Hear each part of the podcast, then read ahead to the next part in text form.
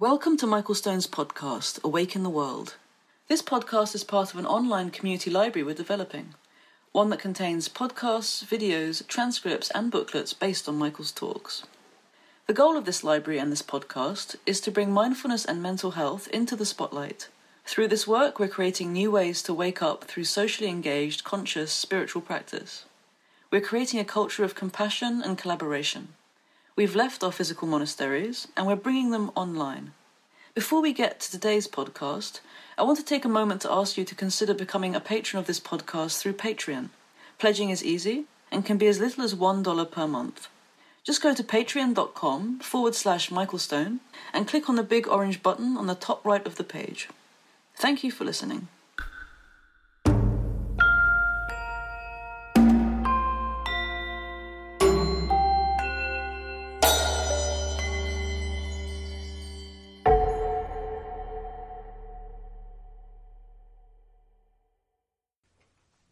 So, I'd like to talk a little bit about spontaneity and the relationship in our practice and in our daily lives between form and formlessness.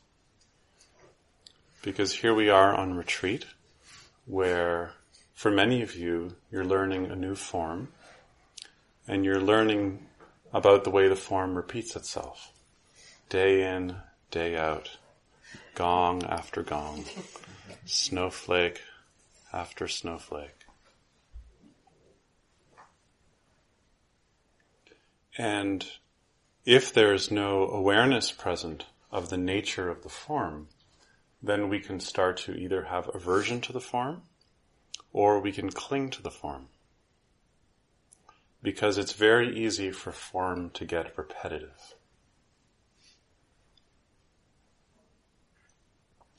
Every time you wash the dishes, more show up.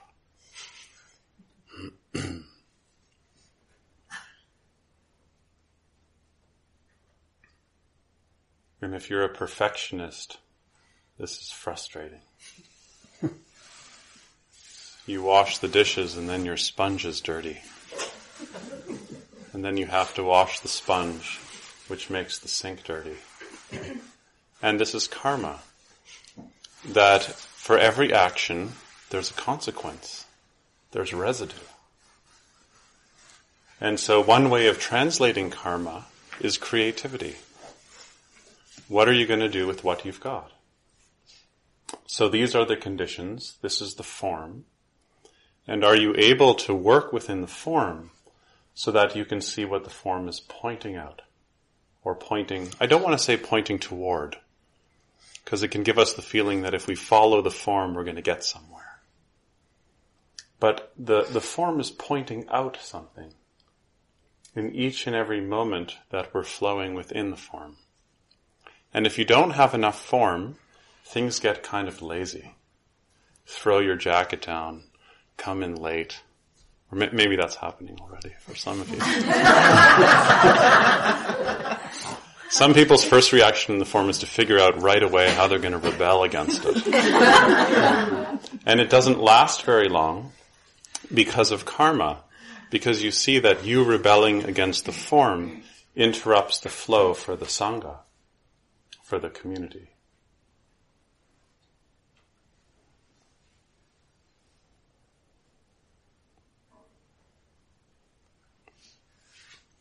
And then within the form, we start to see that the practice is not separate from who we are. Just like wisdom is not separate from who you are. Compassion is not separate from who you are.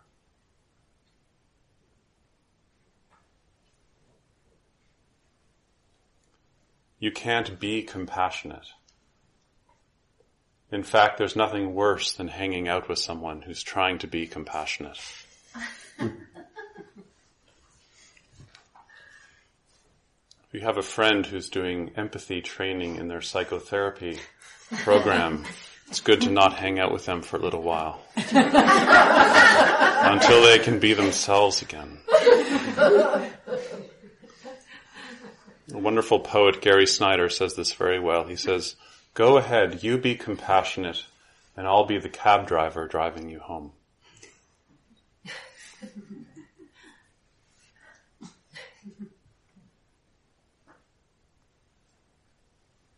Hakuin, in his commentary on the Heart Sutra, second last paragraph, says, Wisdom is not separate from the bodhisattva. So you are a bodhisattva. Anybody in the helping profession is a bodhisattva serving other people. And wisdom is not separate from your activity. Compassion is not separate from your activity. And then Hakuin says, like beads rolling on a tray, sudden, ready, uninhibited. Like beads rolling on a tray. Can you picture this? Like beads rolling on a tray, sudden, ready, uninhibited. Uninhibited.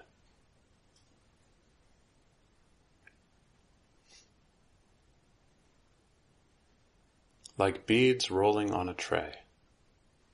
Sudden, ready, uninhibited.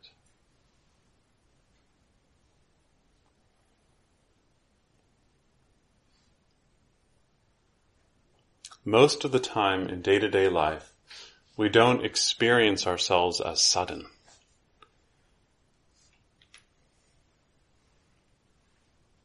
I have a special needs diet and I need to make espresso first thing in the morning.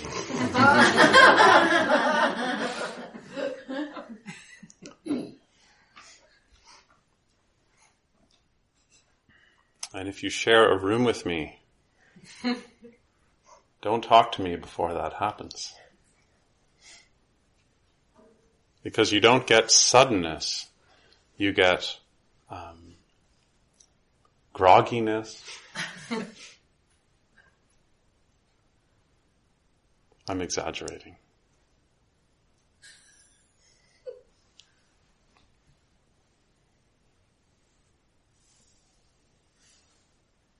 Ready and uninhibited.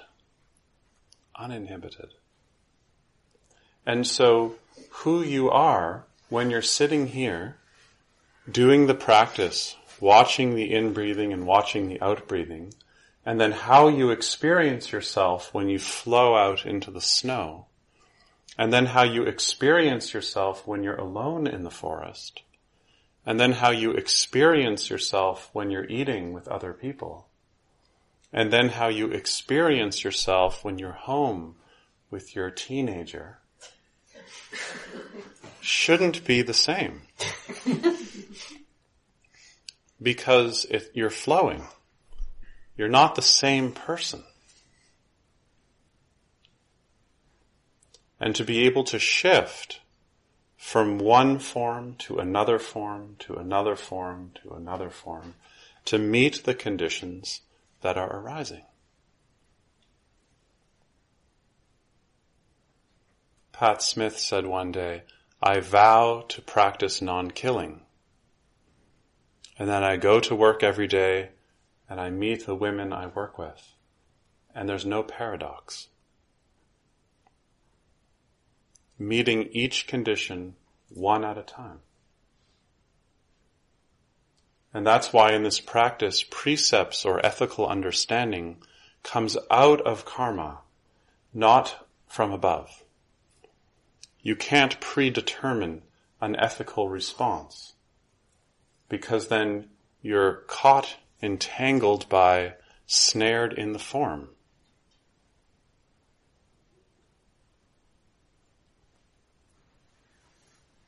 And so every moment is fresh. There's nothing more invisible than the next breath.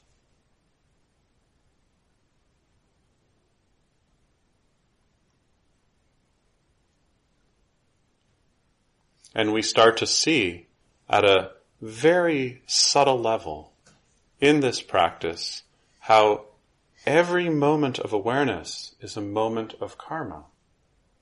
Because the way that you're noticing your experience conditions what you're noticing. In the experiment we were working with earlier today of referring sensation back to a self or not, one of the things that's fascinating to notice is that when you refer your experience back to a central command,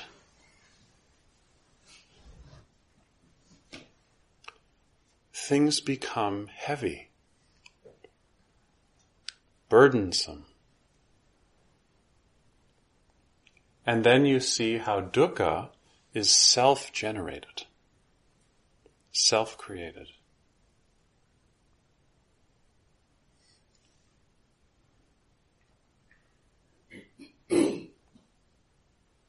and then you see how if you don't refer what's happening back to a central command, which by the way is me and mine, then whatever is being noticed seems to unfold and then have room to pass away. And that's the whole heart of this practice, is being able to notice the places where we're most entangled with spaciousness. With spaciousness. And the form is allowing that so in small moments we can see how whatever we're investing in and giving uh, density to becomes formless. It passes away, and we have no idea where it goes.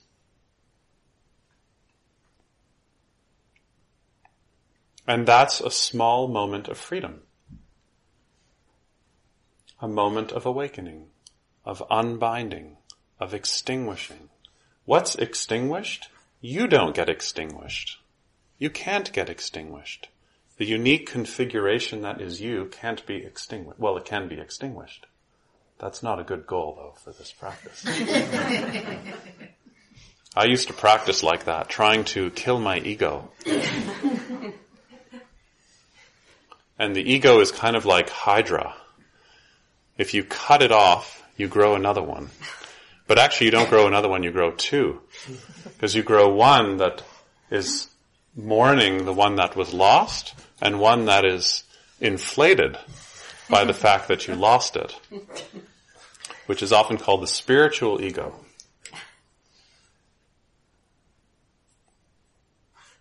So when you have moments of stillness and then you think you're spiritual. And that's not spontaneity. That's not freedom. It's just another superimposition by the eye maker, by the commentator.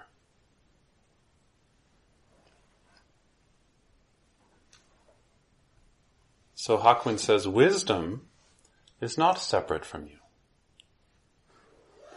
Like beads rolling on a tray, sudden, ready, uninhibited. And then he says, what a shame to draw a snake and add a leg. What a shame to draw a snake and add a leg. Has anybody here ever practiced calligraphy? You know that when you practice calligraphy, if you try and draw a snake and there's no flow, you get a leg. You get like a line and then like a blotch. If you work with watercolors, it's the same way, right? You try and get a good smooth line, and if you don't become that line, then you get a blotch. You get a leg. So you watch the inhale without adding anything. Some of you are not adding a leg, you're adding like arms, a whole brain, and then it's walking away. So you're doing sitting meditation, and the papancha is going for a walk in the woods.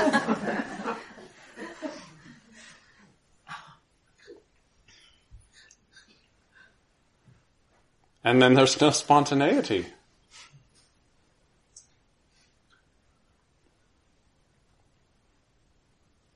So Dogen had the same question. He said, if everything is already intimately related with everything else, then why practice?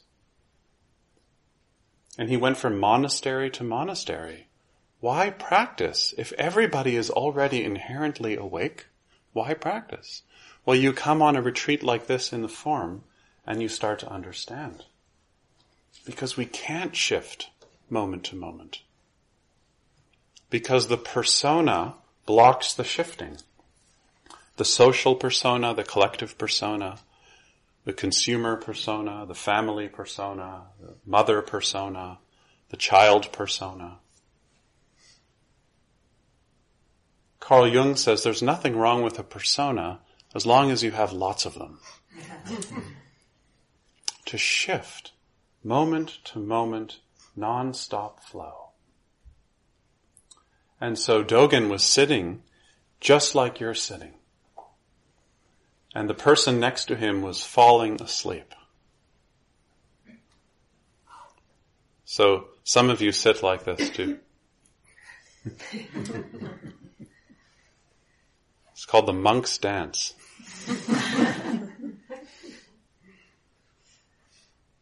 Some people are really into it. They spend a lot of time cultivating the monk's dance. And um, the teacher came over and just said to the person beside him, drop away body and mind.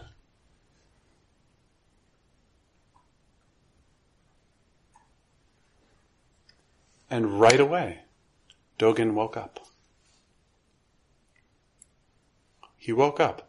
What do we mean by woke up? He woke up out of, out of the stiffness that comes from identifying with every single commentary and idea, living in a kind of virtual reality.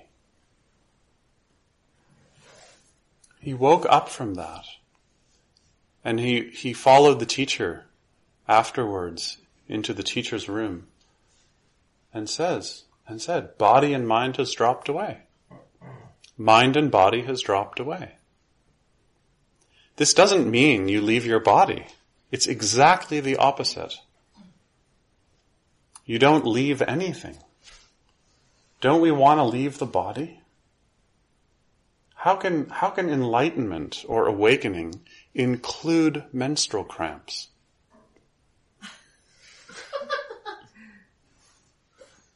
and hot flashes?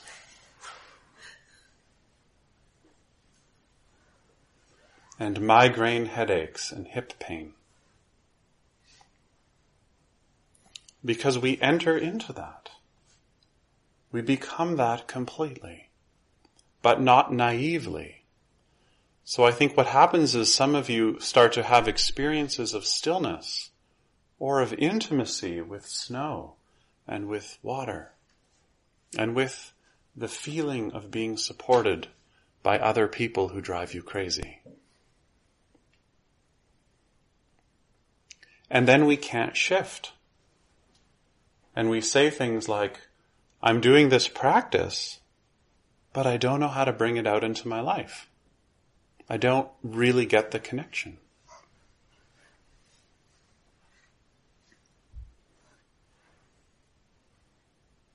And we don't get the connection because mind is not dropping away. We sense the snake and then we add a leg.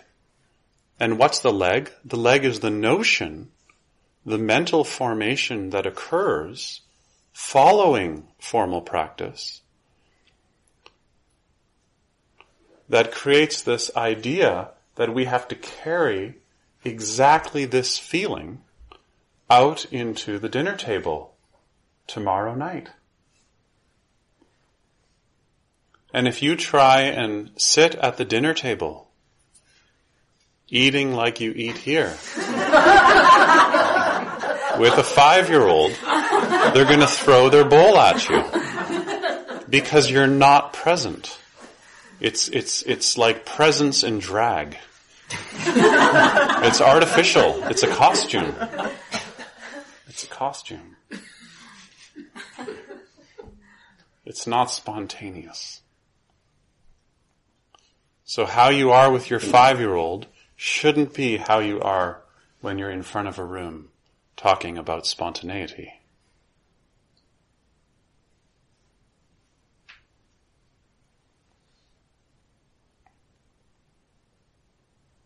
So the form is helping, the form is helping us wake up out of the meaninglessness that starts to happen when we're always operating out of our habit energies, out of our preferences.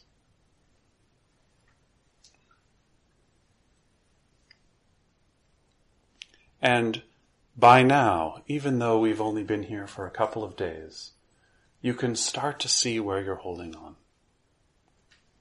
Where even though maybe you're recognizing impermanence, contingency, conditionality, maybe you're still holding on to something. What is it that you're holding on to?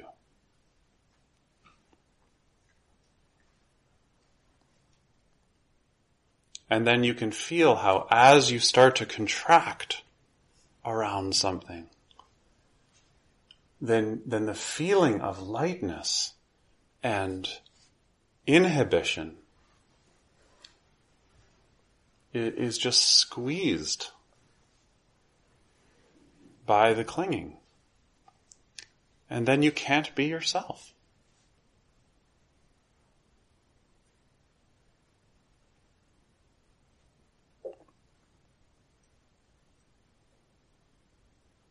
So there's nothing to gain. There's nowhere to get to. And to recognize where that's difficult to swallow.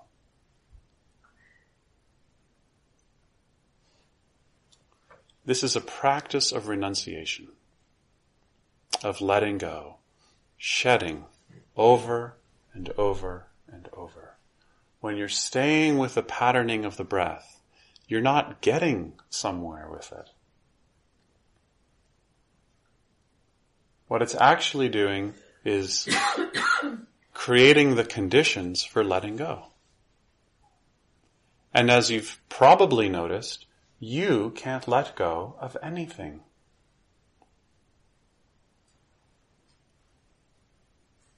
Sometimes I try and let go of something, and it lasts for about 30 seconds because there's still a kind of holding in letting go. In fact, too much focus on letting go can become a kind of aversion. Pratigha, the mind that condemns things, striking against things. So what we actually come to see in stillness is that letting go is not something you do, all you're doing is using enough form so that you can see how letting go happens all by itself. there's nobody breathing and there's nobody letting go. Because it was never yours in the first place. In other words, when you're aware of what it is that you're starting to contract around, because awareness is present, the contraction can't operate so efficiently. We've talked about this before, the way that clinging doesn't work so well when awareness is around. When awareness is present, clinging is not efficient. And the glue, or, or what lubricates clinging, is storytelling. Okay? So you, you can't have a lot of clinging unless there's some investment. And the investment is is a me that's invested. And when we see that from a place of stillness, it can't keep operating. And it starts to fall apart. And then we can watch how then we go to something else.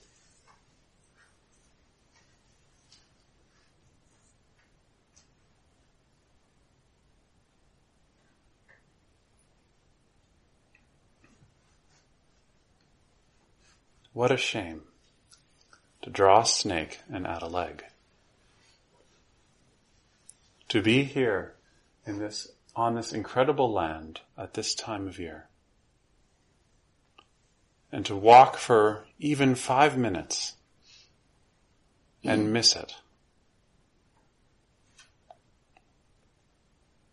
Sometimes we chant together, life and death are of supreme importance. Time passes swiftly and opportunity is lost. Let us awaken. And do you remember the last line? Yeah. Don't squander your life.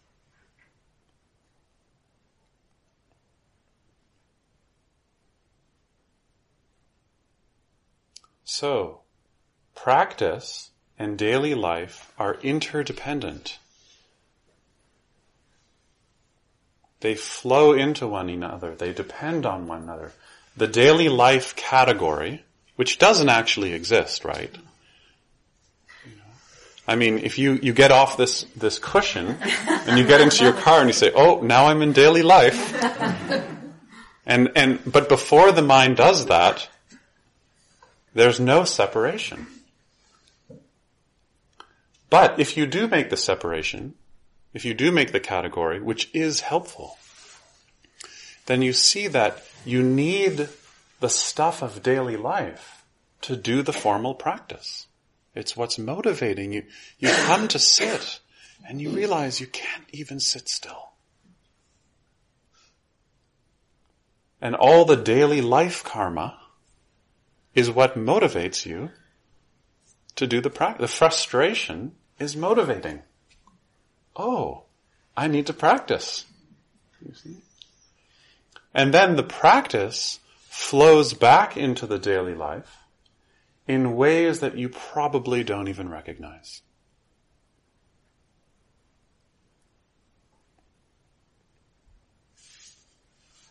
And this is karma. Because the way you walk and the way you speak and the way you see and hear and smell has an effect. What you do matters. How you speak and how you listen make a difference in the mind, in the body, and in the body politic.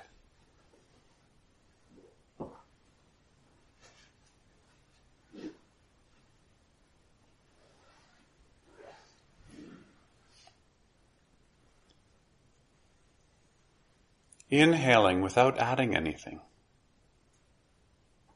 Exhaling without adding anything. And at some level, the commentator recognizes that if you don't add anything, it's going to be out of a job. And so it freaks out and it tries to do whatever it can to stay open. And so it then creates a commentary about the absence of the commentary. And then you notice that. And guess what? It never ends. Once in a while, once in a while, you will have deep experiences without language. But it's temporary. Because you're a human being and our experience internally and externally is refracted and communicated through language. So don't make language the enemy, or thinking the enemy, or pain the enemy.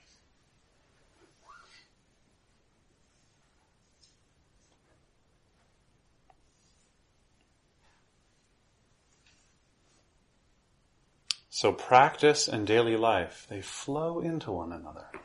They support each other. Because when you come here on retreat, the paradox is that in practice, it's all the residue of daily life that you're working with. But at the same time, this is life.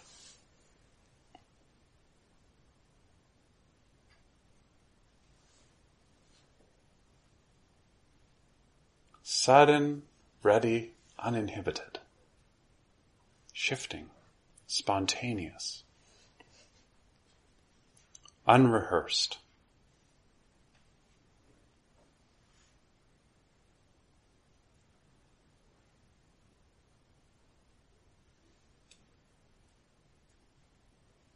Doing this practice really badly, really well.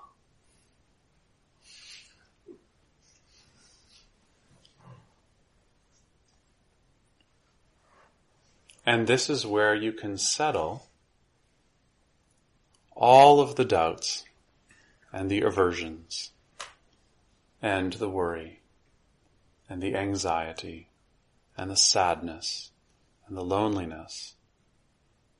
Just allowing it to settle here in each and every moment, just like the snow is settling.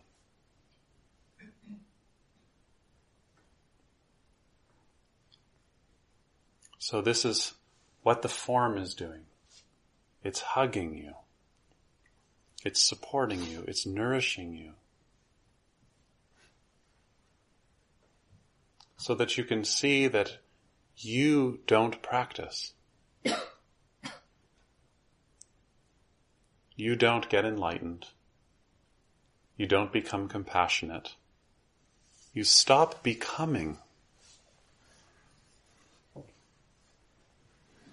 And recognize that these are all qualities that are essential to you already. And people keep telling you this, and you keep looking somewhere else.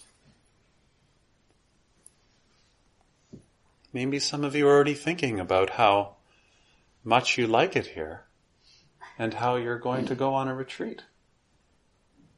Can't wait to get on a retreat. Maybe I think I'm actually going to sign up for a retreat with Norman, or with my, maybe Norman and Michael are going to re- get together and do a retreat that I can sign up for.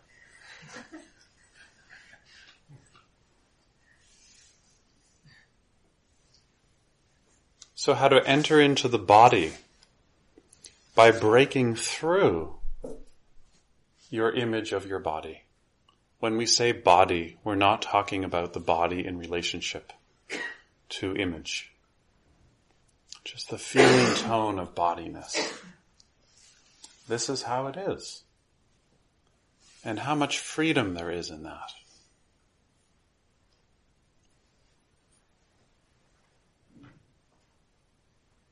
So don't try to imagine daily life as being some kind of bliss out, or as the purpose of meditation as some kind of constant eternal peace. Because then you, you kill the practice. Because you don't allow what's arising to arise because it's over conceptualized. You've added a leg.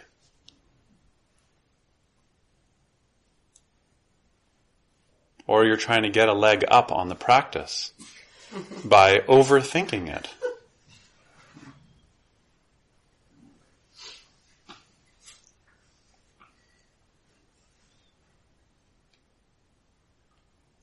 And nobody else can do it for you.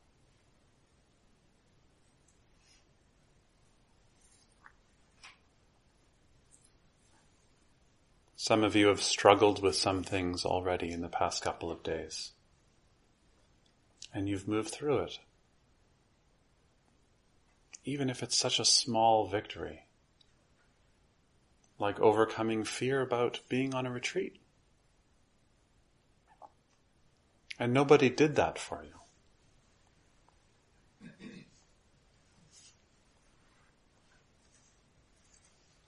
So to embrace all of what's arising and to embrace yourself. Because you actually exist. But you exist in intimate relationship with everything else. Just like the tree exists as a tree, and each tree is unique. But the roots of those trees are all entangled. They're dependent on the earth, dependent on water, dependent on the elements. And in this moment, knowing the tree is dependent on the body, on the sense bases.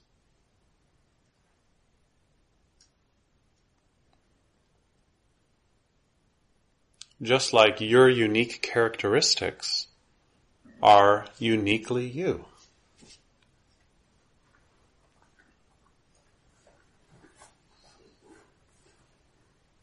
But your roots are interlinked with everything else. So there's non-duality and duality, singularity and the infinite, trees and the earth, waves and water. Every wave is a unique expression. No two waves are the same. But yet they're all water. Singularity, oneness. So when you experience moments of intimacy, moments of stillness, moments of oneness, those moments then give rise to singularity again. Because they have to be expressed through you. And you're not me. And you shouldn't be one with cars, because you'll get run over. So, as there's difference, there's also intimacy. And the breath is like this. Every breath is like a wave rolling in. Swell of the inhale, current of the exhale. One after another, and each one is fresh. Each one is unique.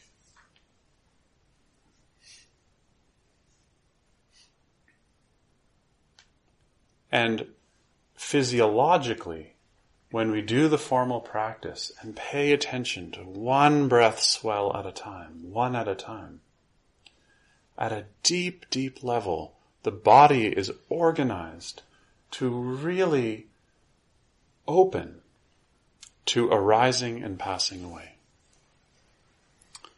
And if you can't get that at that real feeling level, then it's going to be quite difficult to try and do that with thoughts. To try and do that with anger. To try and do that with doubt. It's, it's hard to really watch arising and passing away of doubt. Unless you've got some technique.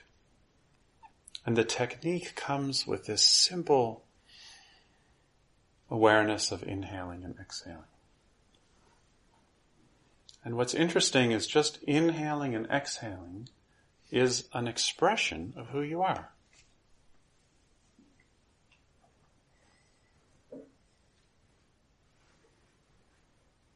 And sometimes you struggle with that.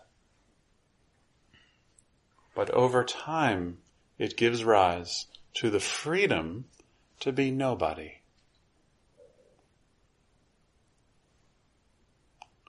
The freedom of unbecoming.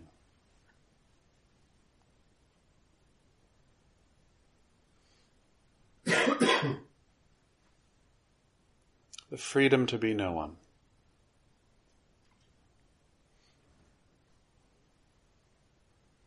And this is the form. And then you see how you can set up your daily life also. Through renunciation and intention and continued seamless, spontaneous practice in every condition. One of the most difficult retreats I ever attended was when Arlen, our son, was a year and a half. His nose was plugged up and he couldn't breathe through his nose. And so when he was, he couldn't sleep because he couldn't breathe through his mouth sleeping. He had to breathe through his nose to sleep. So he couldn't sleep. So Michelle and I stayed up a whole night fighting with each other. Because that's what you do when you're exhausted. Arguing. And then we decided, this is crazy. And then she said, okay, well, I'm going to go to sleep. You hang out with Arlen. Then when I wake up, So we started doing shifts. It wasn't working because I'd be trying to be with him and I'd be just so tired, you know. So then we had this idea, let's make this a retreat. okay? So this went on for almost three days. And if you've ever been with a one and a half year old who hasn't slept for more than two nights, the breath is easy. Friends would call and say, could we bring you anything? Do you need some soup or something? we'd say, well, we've run out of incense. and so we'd light incense, close the door, lock the door, didn't answer the phone, lit candles. And it was our practice. Over and over.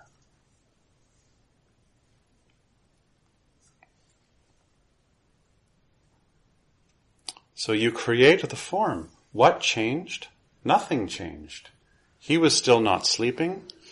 Michelle and I were still not sleeping. But what changed was the intention. The viewpoint shifted. And this is the spontaneity. Uninhibited.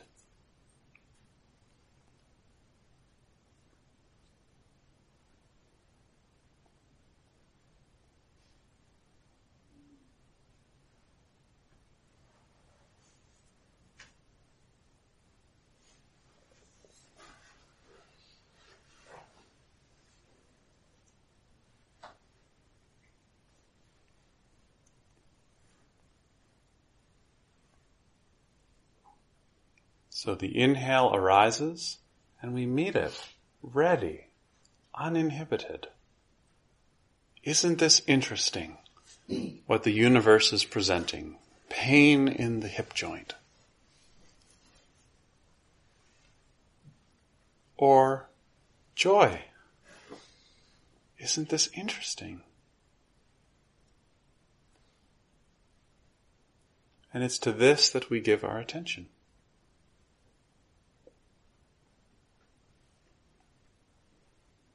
Whether things are pleasant, unpleasant, or neutral.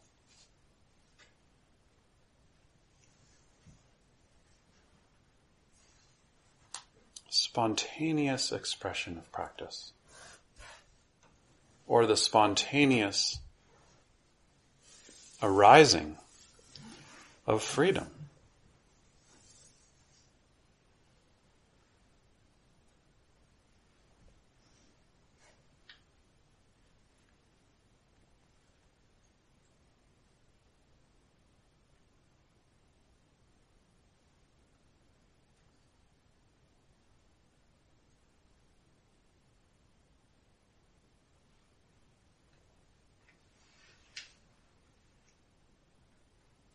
Because of impermanence, because of death, life is precious.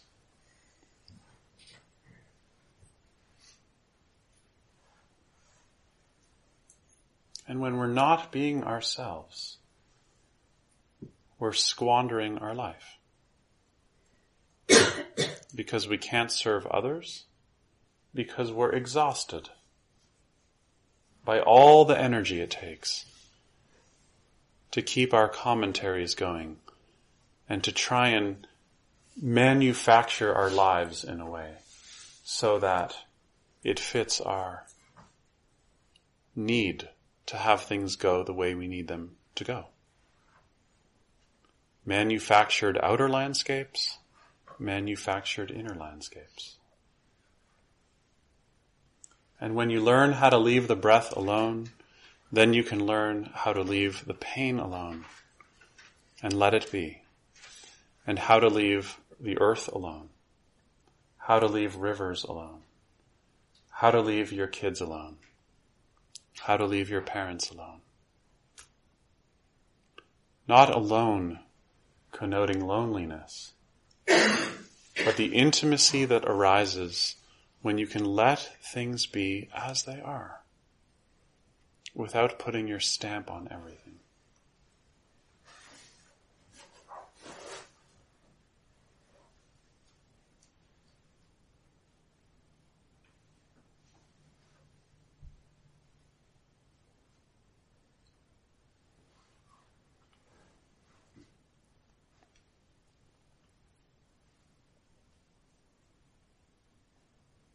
Like beads rolling on a tray. Sudden, ready, uninhibited.